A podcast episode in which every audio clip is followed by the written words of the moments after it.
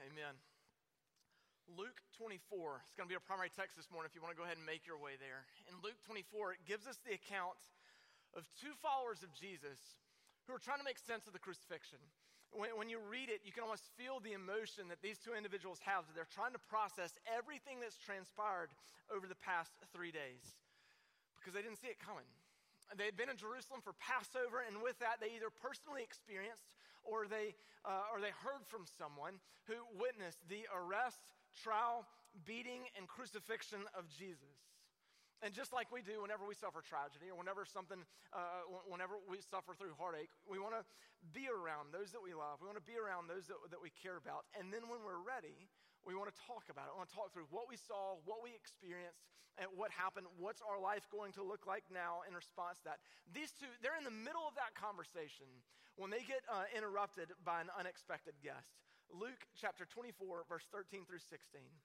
Now, that same day, the day of the resurrection, that same day, two of them were going to, uh, going to a village called Emmaus, about seven miles from Jerusalem. They were talking with each other about everything that had happened. As they talked and discussed these things with each other, Jesus himself came up and walked along with them, but they were kept from recognizing him. In, in, many of the resurrection accounts, uh, you see that the people that when they initially saw Jesus, they don't recognize him at first. And in some ways, I kind of get that because you just saw him die. You're not expecting a dead man to be walking and talking there along with you. So I can understand maybe not recognizing, but at the same time, I'm like, you've been following him, listening to him, you know, you've seen him preach, he's your friend. I feel like you should recognize him. Uh, but we know from other scripture accounts too that when Jesus comes back to life, when he is raised from the dead, his body is miraculously fit for eternity. And so his body body uh, is able to do, has some different abilities than ours does. We're going to see that later on in the text when he actually disappears uh, from a conversation. So uh, there's a little bit of a change in appearance from Jesus. But know this, he, it was a bodily resurrection, right? It, he didn't come back as a ghost, as a phantom. No, he came back, flesh and blood, conquered the grave, walked out of it, uh, you know, death back to life. So much uh, the, the, the scripture tries to draw our attention to that so much so that they're like, he ate with the, he ate with the disciples, he ate with those following us. So we see that it was a bodily resurrection, that he conquered the grave. But still, it's a strange verse. They were kept from recognizing him. It's almost as if scripture is letting us know that, that, that, that God is doing something specifically with them, right? He's, he's, he's leading them in their lives to a place of certainty, a place of conviction, a place of clarity about what happened to Jesus and, and what Jesus experienced. And so there's a, a progression that we're going to see with these two individuals as they're having this conversation with Jesus. Let's pick it back up again, verse 17. He asked them, What are you discussing together as you walk along? They stood still, their faces downcast. One of them, named Cleopas, asked him, Are you the one, are you the only one visiting Jerusalem who does not know the things that have happened there in these days? So Jesus questions them again, leading them to a place of understanding, but it's here where we get our first indication at the emotional reaction that these two have to the cross. We get our first indication, really, of the confusion that they, that they are going through as they, are, as they follow, uh, as, as the, in the days that followed the cross. First thing that we see, they're downcast right? There's sadness, their despair. They've lost one that they love. They've, they've lost one that they've followed their best friend, right? Understandable that there would be a, a brokenhearted, uh, downcast reaction from them. We also get a sense of shock uh, at the question, like, how do you not know what's happening? Have you been living under a rock? How do you not know what's going on in Jerusalem? So you see a little bit of shock just at the, at the stranger's question. But I, what we're going to see as we continue this conversation is there's, there's sadness and despair, not just because a friend's been lost, although that would be a huge part of it. There's sadness and despair because dreams have been crushed, hopes have been stolen from them, and their trajectory of life, the thing that they had mapped out, it's not going to go the way that they had planned. And we see this in this conversation. Verse 19. What things? He asked. About Jesus of Nazareth, they replied. He was a prophet, powerful in word and deed before God and all the people. The chief priests and our rulers handed him over to be sentenced to death, and they crucified him. But we had hoped. How sad of a phrase. But we had hoped that he was the one who was going to redeem Israel. And what is more, it is the third day since all this took place. So at the start of it, it's a, it's a bit comical to me that they're talking to Jesus. They're telling Jesus about Jesus at the start of it. But, but at the same time, you can hear a sense of longing in their verse, in, in, in that verse. You can hear a sense of almost nostalgia for the way things were. He was a prophet, powerful in word and deed before God and before people. Man, almost like it was the good old days, like it's past tense. It's, it's, it's everything is, is behind. It's not going to happen anymore. You can hear a sense of longing, a sense of nostalgia. But then it turns to blame really quickly, right? The chief priest, you know, our, our rulers handed him over to be death, uh, handed him over to, to, to be sentenced to death, right? They quickly shift to blame. And it's here where I think you can sense a, a certain amount of drift from Jesus' ministry and from his message. And what, what I mean by that, like, um, at this point, they're, they're technically right, and that the chief priests and rulers handed him over to be crucified. But where the drift is, is they're acting like those are the ones that caused it. They're placing all the blame and responsibility on the chief priests, on the rulers, and they're completely overlooking the fact that Jesus called a shot. Completely overlooking the fact that he came to be a sacrifice. Completely overlooking the fact that Jesus could have stopped this at any point in time, at any moment. But no, he allows it to happen. Why? Because he came to be a sacrifice for the forgiveness of sins. And this was part of Jesus' message that he preached. And again, they were following Jesus.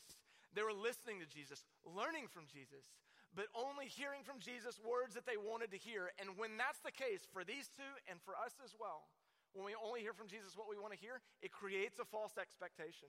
A false expectation for what kind of God he's going to be, a false expectation for what type of life he's going to give us. It creates a false expectation, and we get, we get off track from where God is leading us. We begin to drift. And you see these two drift away from Jesus' ministry, from his message, and you see that even more when they say flat out, But we had hoped he would redeem Israel. We had hoped he would redeem Israel. Like, that was their plan for their life. That was their trajectory, right? They wanted Jesus to be the one to liberate Israel out from under the oppression of the Roman Empire and kind of set Israel back up for the glory days of the, of the kingdom of Israel. That was their hope. That was their dream. That was their desire. And when Christ died on the cross, all those hopes and dreams died with it. That, that, that they would redeem Israel and, and Israel would be this great nation once again. And it wasn't going to play out the way they expected. It wasn't going to go the way that they had planned. And at this point, like, I mean, let's, let's put flesh and blood on the story for these two. Like, imagine yourself in their, in their shoes. What would be going through your mind? Like, there's sadness and despair, to be sure. But if I'm them, there's a tremendous amount of fear. Fear. Like, I've followed Jesus. Is this going to happen to me too since I'm one of his followers once more? Like, you know, have I wasted my life the past one, two, three years of my life now that it's all ending on the cross? Like, what's next for me? Where do I go from here? What do I do now? Once more, okay, is God still in control? Is he still loving? Is he still good? Like, what's, what's happening? I mean, all, the, all, all those voices would have go voices of fear, voices of doubt, voices, voices of critic would be just loud and in my ears, coming to the forefront of my heart, of my mind, and of my faith. And so, uh, just feeling all of that, which is crazy because they're already beginning to receive reports about the resurrection. It's odd, it's odd that all this is, is there for them, but they're already beginning to, to receive reports about the resurrection. Look at it, verse 22. In addition, some of our women amazed us. They went to the tomb early this morning, but didn't find his body they came and told us that they had seen a vision of angels who said he was alive. Then some of our companions went to the tomb and found it just as these women had said, but they did not see Jesus. Okay, so they're getting reports that he was alive, getting a report that angels have announced his, resurrec- his resurrection, right? They're getting reports that the disciples, hey, we went to the tomb, his body wasn't there. We didn't see Jesus, but it was empty. Like they're getting bits and pieces of all these reports, bits and pieces of all this news, getting all the information, and what's happening is they're hearing all the different ways that Jesus has done exactly what he said he would do. Every time they get these reports, it should be this is exactly what he said he was going to do. But they're slow to understand, they're slow to comprehend, they're slow to believe it.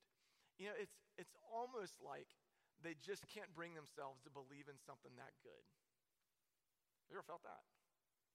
I can't, I can't let myself believe in something that good. I can't let myself believe in something that miraculous. I can't let myself believe in something that hopeful. And so they just they keep themselves at a distance. They keep themselves at, at arm's length. That they're just not going to give themselves over to this good news that they're hearing about this resurrection.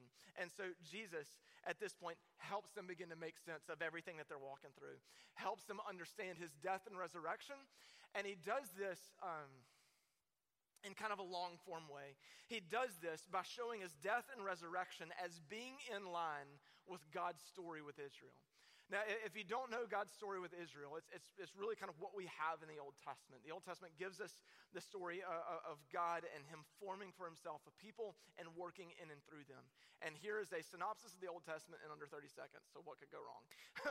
so, God forms for Himself a people, the Israelites, and he, he gives them really a task. He blesses them, but He blesses them in order to be a blessing to the rest of the world that they would live in such a way to where all would know that the God of the Israelites is the one true God. That was their task, that was their role, that was their function, and the story of the Old Testament is, is that unfolding. And, and it's a way that the Israelites are to serve the world in such a way to help others know that we find our hope in God and God alone. And we see God do that in and through the nation of Israel. And so Jesus is going to use God's story with Israel and show his death and resurrection as being in line with that. Let's look and see how he does it. Verse 25. He said to them, How foolish you are, and how slow to believe all that the prophets have spoken. Did not the Messiah have to suffer these things and then enter his glory? And beginning with Moses and all the prophets, he explained to them what was said in all the scriptures concerning himself. Okay, now at this point, we don't know what stories Jesus used. We don't know what, what prophecies he, refer, he referenced. But with going to Moses and the prophets, he's connecting to the story of Israel. And, and, and yes, God's used Israel to point the whole world to him, but the story of Israel is a story of suffering. We can't overlook that. The story of Israel is a story of suffering. They were born in suffering. They were born in slavery to Egypt, where they were enslaved for 400 years. Then comes the promised land. But even in the promised land, they suffered at the hands of other foreign military powers that come in, conquer them, and send them into exile. That happened as a result of their bad decisions. So they also suffer at the hand of their own sin, of their own mistakes. And so they're a people, uh, they're a people who has a story of suffering. Jesus is known as the suffering servant. One of the prophecies about Christ, Isaiah 53, prophetically points to Jesus being the one who will be beaten, afflicted, and bearing the sin and punishment of others for their deliverance. He's known as the suffering servant. And so Jesus is showing how his life as a suffering servant is in line with God's story through Israel, which is a story of suffering. Because throughout the story of Israel, you see a track record of God's redemptive purposes happening uh, time and time again. They go from slavery to Exodus to promised land, they go from exile to return. And what you see happening is through it all, God's taking them from a place of despair to hope, from a place of death to a place of life. And it all happens in ways they wouldn't expect, in ways they wouldn't see coming. And it a lot of times it doesn't happen overnight. It even takes generations to unfold. But make no mistake, it happens according to God's plan, moving them from despair to hope, from death to life.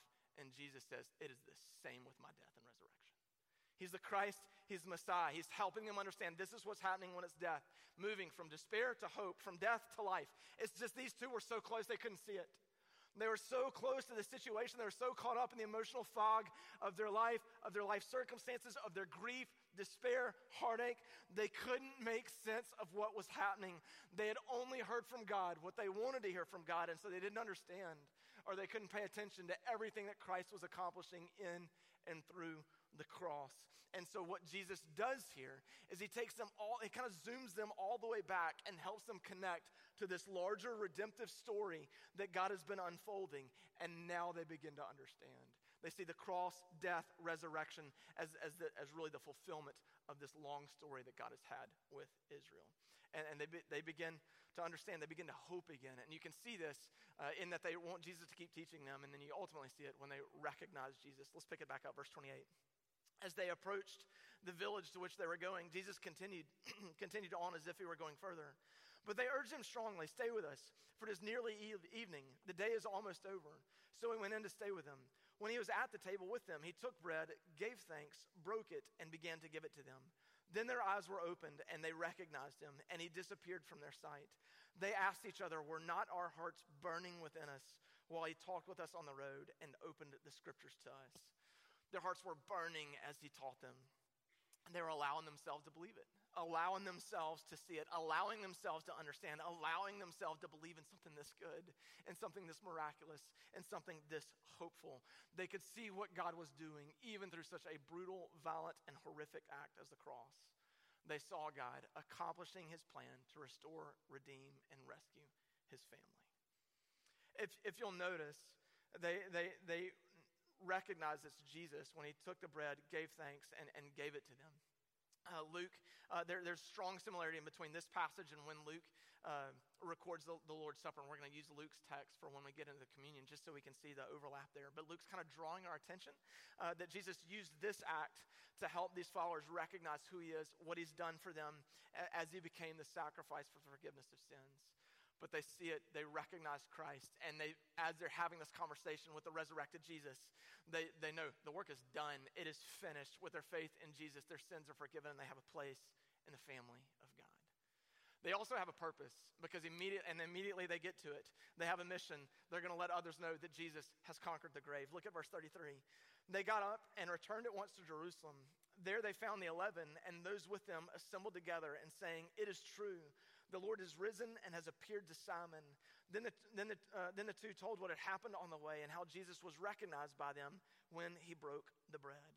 They go back, they tell the disciples, It's true, Christ has risen.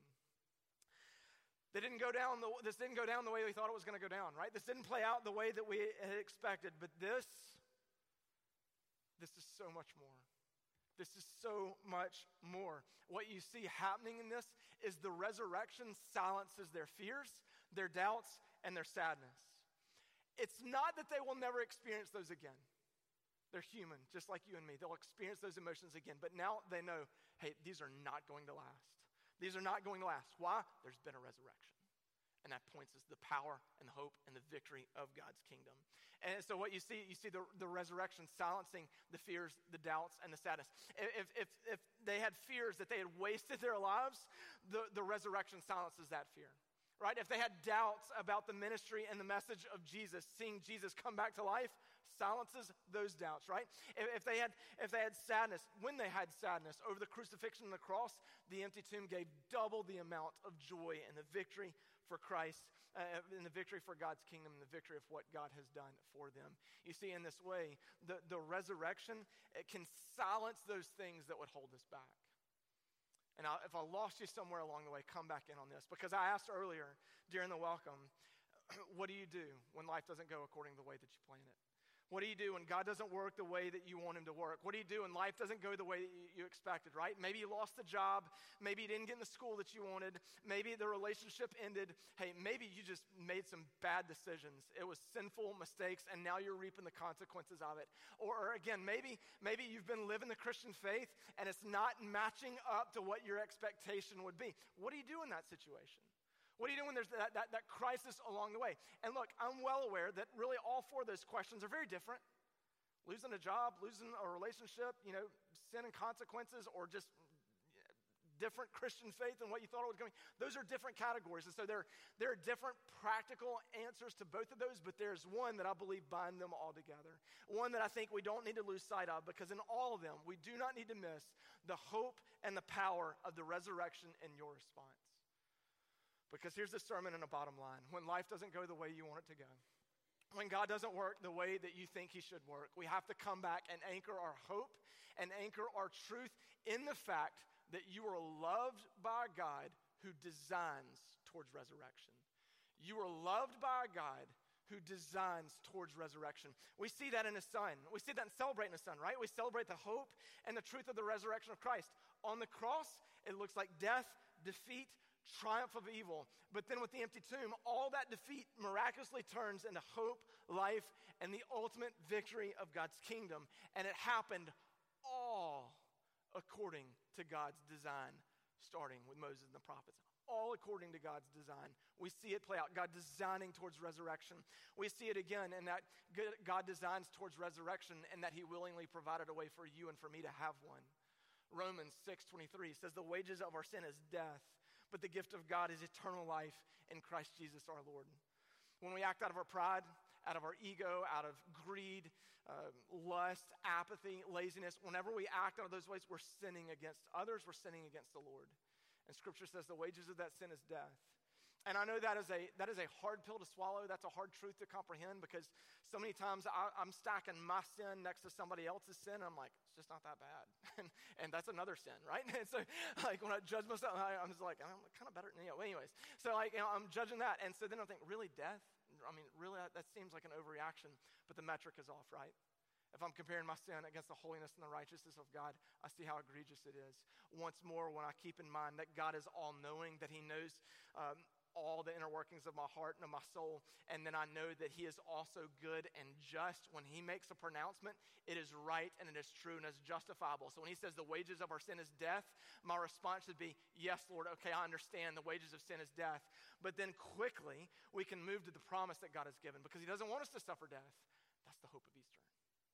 That's what he's done, right? He's provided Christ. He's provided the one in whom our sin and death can be given to him so that we can share in his resurrection. He's provided a way for us to experience newness of life as well. So when we die, we know that we're going to be a part of the kingdom of God and experience our own resurrection as we step into eternal life with him. But, church, I hope you know this isn't just a hope that, like, hey, I've got my path to heaven. One day it's going to pay off for me when I die or Christ comes back. This is a hope that we can have now. Like when you wake up and you go into your eight to five job in the cubicle and you're wondering, what's the purpose of life? Sorry if I insulted your job. But like in the moment of that, like you can still say, no, no, no, no, no, no, no, no. I'm, I'm, I'm not just caught in this temporal world. Christ has, has given me new life. I know that I'm wrapped up in the eternal purposes. So now, God, how can I go through this world making decisions, loving, serving, pouring into other people that make much of who you are, much of what you've done, much of the victory that you have made? And suddenly, the 8 to 5 now has purpose. And it's the way that we discover life and life to the full in Christ and the life that He has invited and created us to live. And I'm telling you, if you've not given that yes to Jesus, if you've not trusted in Him in that way, I can think of no better way, no better day than today on an Easter morning for you to confess your sin, trust in the work that Christ has done on the cross, and you can know that He will give you life because He is designing towards resurrection. We also see this, uh, see God designed towards resurrection in, verses like Romans 8 28. We know that in all things, God works for the good of those who love him, who've been called according to his purpose. That verse is equal parts hopeful for me and it's just hard for me. Uh, it, it, it's hard for me because they're, they're like, man, there are times when tragedy strikes, right? And you feel that heartache, you feel that suffering, and you feel that sadness, and because life is not going the way that I thought it was going to go. And, and so many times I have the reaction of these two in Luke 24 feel the grief, feel the despair, feel the confusion, and, and getting so close to the situation. It's so hard. It's so hard. It's so hard to keep in mind that God has this grand narrative of redemption unfolding that will one day reveal His glory and show how it was leading to our good and the good of His family. And truthfully, let me just say it this way that's an outcome we might not get to see until we're looking at this temporal world through the lens of an eternal one. That's why I say that verse is equal parts hopeful and hard for me. But nevertheless, God gives that verse to his people for us to have hope towards this end. That in the dark nights of our sorrow and in our confusion, in our crisis of faith, in those moments, we can come back, know the hope of Easter, that God designs towards resurrection, and He specializes, specializes in bringing life. So I don't know what's happened in your life. I don't know what's going on. Maybe you were walking in. Maybe, maybe the job ended. Maybe the relationship is over. Maybe, maybe you've had a run of just bad, sinful decisions and you're feeling the consequences of all those. And so you're thinking, man, I've just got to put myself on the sideline, just lay in my bed that I made. And that's it for me. In all those situations, no, God, you are not done because God is not done, right? You've heard that before. Why? Because we are loved by God who designs towards resurrection. It's the hope of Easter. So, in those moments when God doesn't work the way that you think He should, and life does not go according to plan, let the Easter season, let the joy of Easter Sunday allow your heart to believe in something that good.